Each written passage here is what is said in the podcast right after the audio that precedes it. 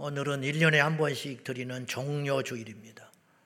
초신자들을 위해서 잠깐 언급하면 종료주일은 예수님께서 마지막 일주일을 십자가에 달리시기 위하여 예루살렘에 입성하실 적에 백성들이 오늘 우리처럼 철이 없어서 믿음이 뭔지도 모르고 십자가가 뭔지도 모르고 예수님이 오시니까 로마에서 자기들을 해방시켜주는 유대인의 왕으로 영접을 하면서 그 당시에 종려나무 가지를 들고 흔들면서 왕으로 오신 예수님을 영접했다 해서 종료주일이라고 합니다.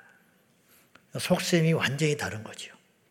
백성들은 왕으로 맞이했지만 예수님은 십자가의 축으로 가는 고난의 시간이었다는 것이죠. 어쩌면 우리의 이야기와 이렇게 똑같은가 싶습니다. 예수님은 진리 자체이십니다. 그래서 예수님은 오류가 없으세요.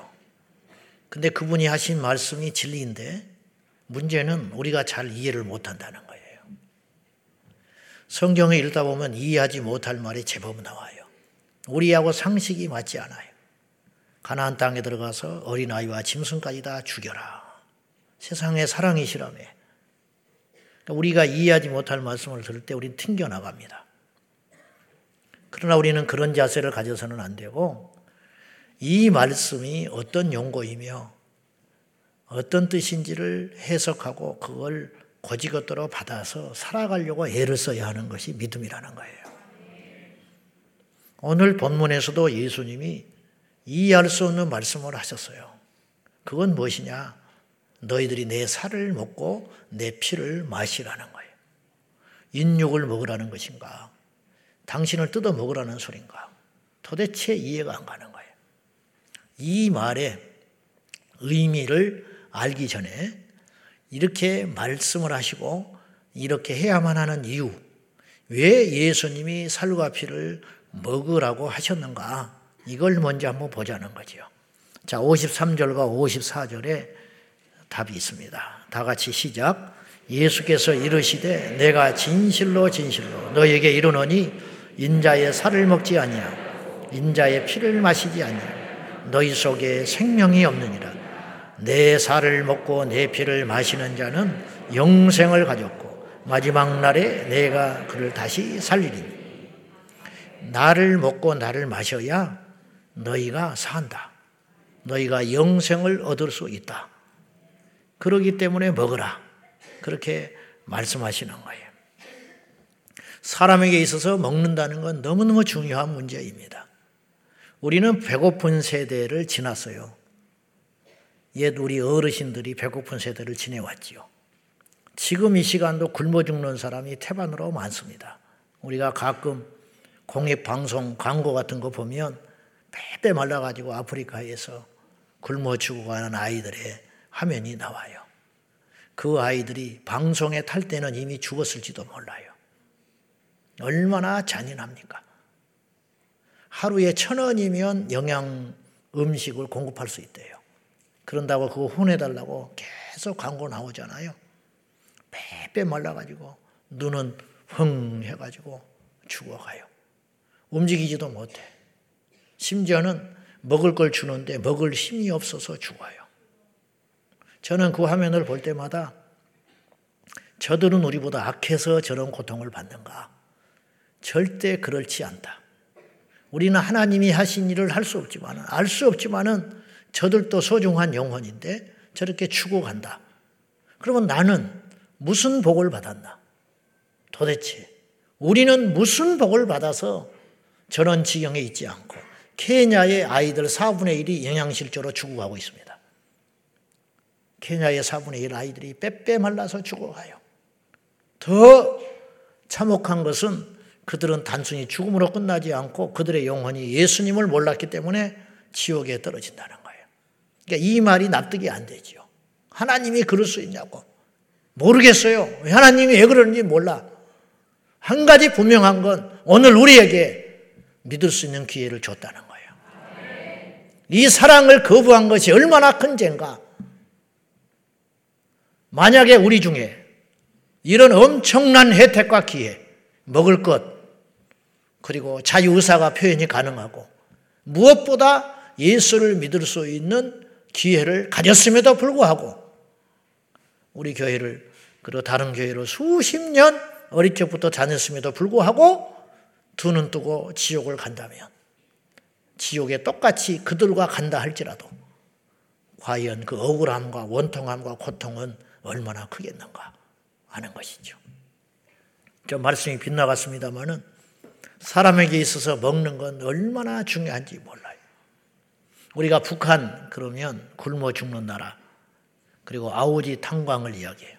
아오지 탄광이 제일 비참하고 고통스러운 것이다. 실제로 그래요. 그곳은 사상봉들만 모아놨어요. 반체제 인사들. 그래가지고 북한에서 식량 사정이 나빠지면 그쪽부터 이 배급을 끊어버려요. 그러니까 거기서 제일 먼저 굶어 죽어. 근데 아오지 탄광에서 탈출한 탈북자가 있었어요. 그분이 이렇게 이야기를 했어요. 그 참상을 이렇게 이야기했어요. 사람이 굶어 죽는다는 것이 얼마나 비참한 일이냐면 자기 동네에 젊은이가 하나 있었는데 배고픔을 참다 참다 견디도 못하고 며칠을 못 먹고 말라 죽어가게 생겼으니까 스스로 철도가에 몸을 던졌대요. 죽어버리려고. 굶어 죽는 것보다는 철도가에 치여서 빨리 죽어버리는 게 낫겠다. 서서히 죽어가는 것보다 답이 없어. 훔칠 물건도 없으니까. 근데 불행인지 다행인지 살았어. 근데 두 다리가 잘렸어요. 철도가 지나가가지고. 두 다리가 잘려서 이 사람을 질질질 끌고 가는데 얼마나 배가 고픈 것이 큰 고통인지 다리 아프다는 소리를 하지 않고 배고파 죽었다고 하더래. 우리는 안 굶어 와서 몰라요. 사람에게 있어서 먹는 건 이렇게 중요하다는 거예요. 우리가 지금 체면차리하고 뭘 먹을 걸 양보하고 고상한 이야기를 하는 이유는 의식주가 어느 정도 해결됐기 때문에 그러는 거예요. 그것이 타격을 받으면 다 똑같아. 그래서 사마리아 성에 갇힌 이스라엘 백성들이 자식을 삶아 먹었습니다. 그래가지고 먼저 내 자식을 삶아 먹었는데 그 다음 날은 그 이웃의 자식을 삶아 먹기로 했는데 배가 차고 나니까 자기 자식을 빼돌렸다 이거예요. 그걸 왕한테 와서 고소했어. 이 억울한 일을 들어주라고. 이게 인간이야. 굶으면 눈앞에 보이는 것이 없다. 이런 뜻이죠. 근데 그런 모든 양식은 그때뿐이라는 거예요. 아무리 배불리 먹어도 그 다음날 되면 3끼야, 3끼 안 먹으면 또 배고파. 그런데 그건 다 가짜 양식이기 때문이다. 너희들이 먹어야 할 이 땅을 살아가기 위해서는 음식이 필요하듯이 영원한 생명을 얻기 위해서는 참된 음식이 필요하는데 그것이 무엇이냐? 내 자신을 먹어라. 예수를 먹어라. 예수의 피를 마시라. 그러면 이 의미는 무슨 뜻이냐는 거예요. 알겠는데, 그렇게 중요하다는 건 알겠는데, 실제로 없는 예수를 우리가 뜯어먹을 수도 없는 것이고, 있다 한들 예수님의 살을 우리가 어떻게 먹습니까? 그럼 이게 무슨 의미냐는 거예요, 도대체. 56절을 보시기 바랍니다. 같이 보겠습니다. 시작. 내 살을 먹고 내 피를 마시는 자는 내 안에 거하고 나도 그의 안에 거하나니. 아, 이런 뜻이구나. 화학적으로 우리가 어떤 음식을 먹으면 이론적으로 그 음식이 내 안에 들어오는 거죠. 들어와. 그러면 그 음식은 나와 하나 되는 거예요. 내 안에 있잖아요. 밖에 있는 음식이 내 안에 들어오므로 나와 일치가 된다. 이런 의미로 예수님이 이 비유적으로 말씀하신 거예요. 우리가 술을 먹으면 만약에 술을 먹는다 치면 술이 들어와서 술이 나를 지배해요. 그래서 처음에는 술을 먹지만 나중에 술이 그 사람을 집어삼킨다잖아요. 그래서 술이 그 사람의 인격, 그 사람의 기질, 그 사람의 행동을 완전히 바꾼다고요. 자기는 반드시 걸어간다고 그래요. 그런데 반드시 걷고 있지 않아요. 반드시 걸을 수 없어요. 이 사람은 술을 안 먹으면 점잖고 남한테 말도 한마디 못하는 사람이에요. 근데 술을 먹고 나면 어디서 그 용기와 힘이 나는지 막 말을 해요. 그리고 나서 술이 깨면 기억이 안 난다는 거야. 우리 친구 중에 하나가 얼굴이 이렇게 술을 먹고 땅바닥에 부딪혀가지고 상체견에서 왔어. 그래서 너 왜 이렇게 사냐? 그랬더니 아스팔트가 자기한테 올라왔대. 아스팔트가 그 머리를 칠 리가 있어요. 지가 가서 쳐박았지.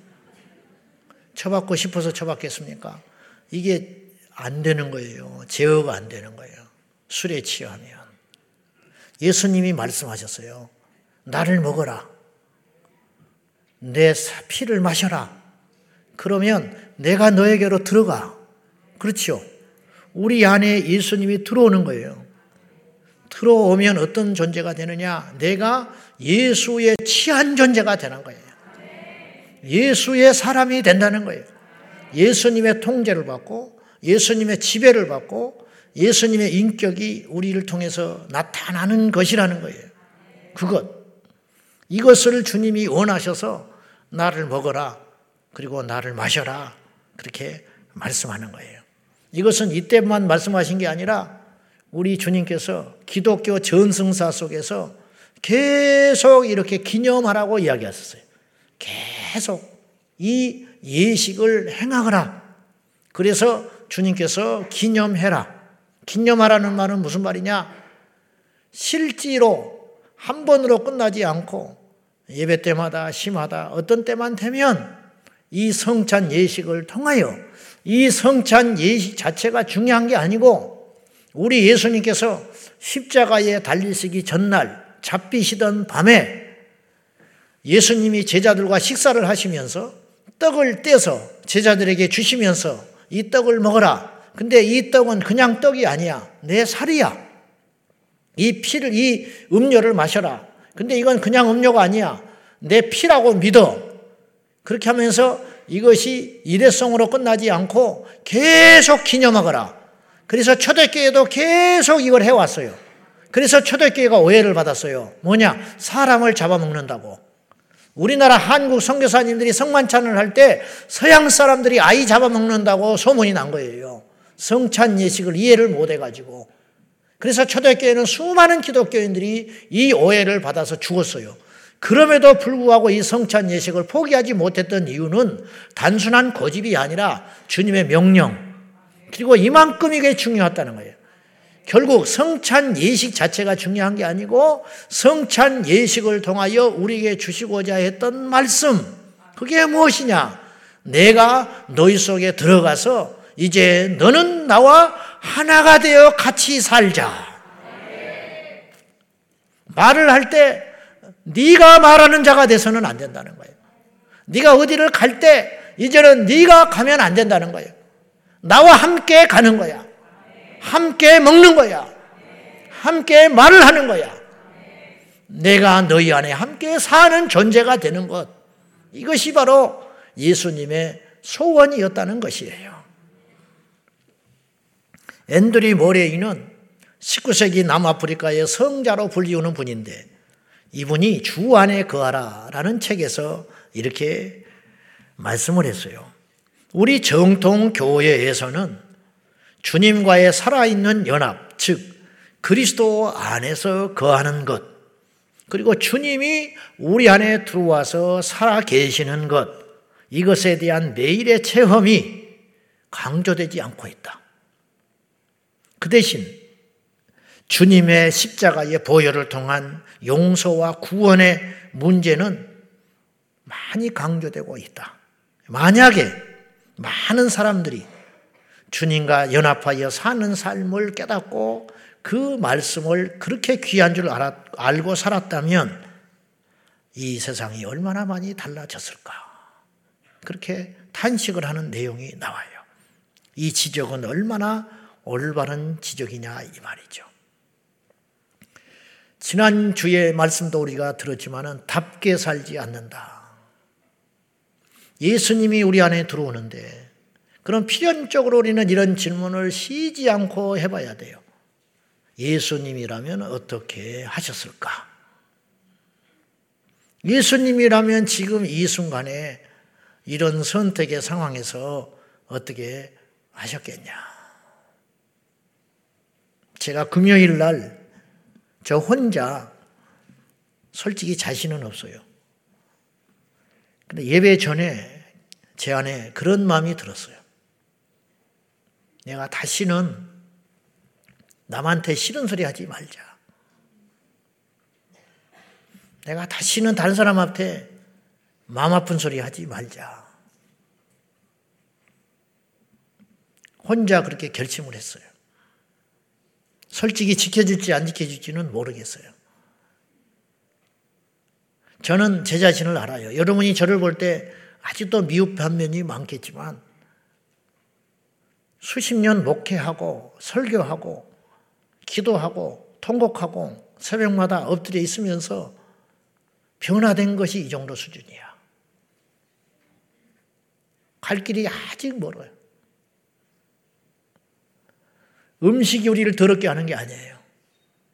우리 안에 있는 것이 나옴으로 더러워지는 거예요. 주님이 그러셨잖아요. 오늘 이제 이 성찬에 참여하려고 합니다. 이 성찬에 참여할 때 꼭 잊지 말아야 할 것이 있어요. 우리를 먼저 살펴라고 고린도전서 11장에 말하셨어요. 너희 자신을 살펴라. 성찬에 참여할 만하냐? 만약에 자격 없는 자가 성찬에 참여하면 그 죄를 먹고 마시는 것과 같다. 두 번째, 절대로 성찬에 참여하는 너희들은 세상 사람들로 인하여 판단받는 사람이 되지 마라. 주차로 손가락질 받지 말라는 거예요. 자, 고린도전서 11장 31절과 32절 읽겠습니다. 시작. 우리가 우리를 살폈으면 판단을 받지 아니하려니와 우리가 판 우리가 판단을 받는 것은 주께 징계를 받는 것이니 이는 우리로 세상과 함께 정죄을 받지 않게 하려 하시며 우리가 먼저 우리를 잘 살폈으면 세상으로부터 그런 욕을 안 먹을 거야. 근데 깊이 성찰하지 못하고 우리 자신들을 행위를 돌아보지 않기 때문에 너희가 세상 사람으로부터 판단을 받는 거야. 근데 그런 판단을 받을 때 사탄의 공격이라고만 말하지 마. 그건 하나님의 징계일 수도 있는 거야. 하나님이 세상에 믿지 않는 자들을 통해서 우리를 망신 주고 있다라는 생각도 해보라는 거예요. 이스라엘이 잘못하면 하나님이 주변의 국가들을 통해서 이스라엘을 때렸어요. 그런 것처럼 이 땅에 우리 교회가 신앙인들이 목회자들이 짓밟히고 세상의 언론에서 욕을 먹는 것으로 억울해하지만 말고 마귀의 공격이라고 해가지고는 도무지 답이 안 나온다. 그렇게 생각하지 말고 혹시라도 하나님이 그들을 통하여 우리에게 깨닫게 하시려고 그렇게 손가락질을 하고 지적질을 하고 징계하는 것인지는 왜 알지 못하냐. 그렇게 이야기하는 거예요. 말씀 맺겠습니다. 이제 우리가 성찬에 참여하려고 합니다. 단순한 예식으로 생각하지 말고 오늘 이 성찬에 참여함으로 실제로 우리가 무엇을 믿어야 되느냐. 이 떡이 아니고 이 잔이 아니고 예수님이다. 예수님의 살과 피가 내 안에 들어오니 나는 이제 어떻게 살아야 할 것인가.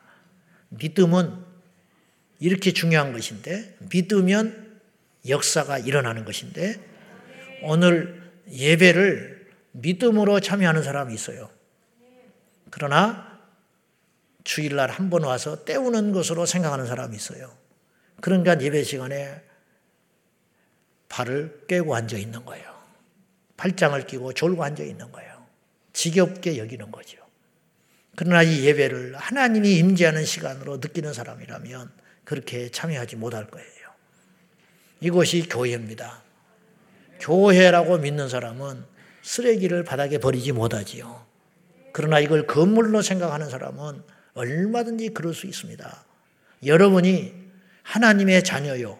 여러분 안에 예수님이 계시다고 믿는 사람은 세상에 나가서 손가락질 받고 비판받을 행동을 하지 못하는 것이죠. 그러나 그 의식이 없는 한 나도 사람이다. 응? 인간이 어찌 완전할 수 있냐. 이렇게 하면서 막 살아가게 되는 것이죠. 그리 살지 말자는 거예요. 자, 예수께서 우리 안에 들어오심으로 결국 하시고자 하는 일은 뭐냐? 우리를 통하여 당신이 나타나시기를 원하시는 것. 우리 제자광성께 온 성도들이 이 은혜와 결단이 그리고 오늘 성찬에 참여하기 전과 후가 완전히 달라지는 은총이 있어지시기를 축원합니다. 기도하겠습니다. 주여 이 시간에 성찬 예식을 통하여 우리 안에 들어와 주옵소서. 그리고 분명히 우리이지만 우리가 아닌 예수님이 사는 우리가 아니라 예수님이 나타나는 믿음의 역사가 일어나게 하여 주옵소서. 예수님의 이름으로 기도 올리옵나이다. 아멘.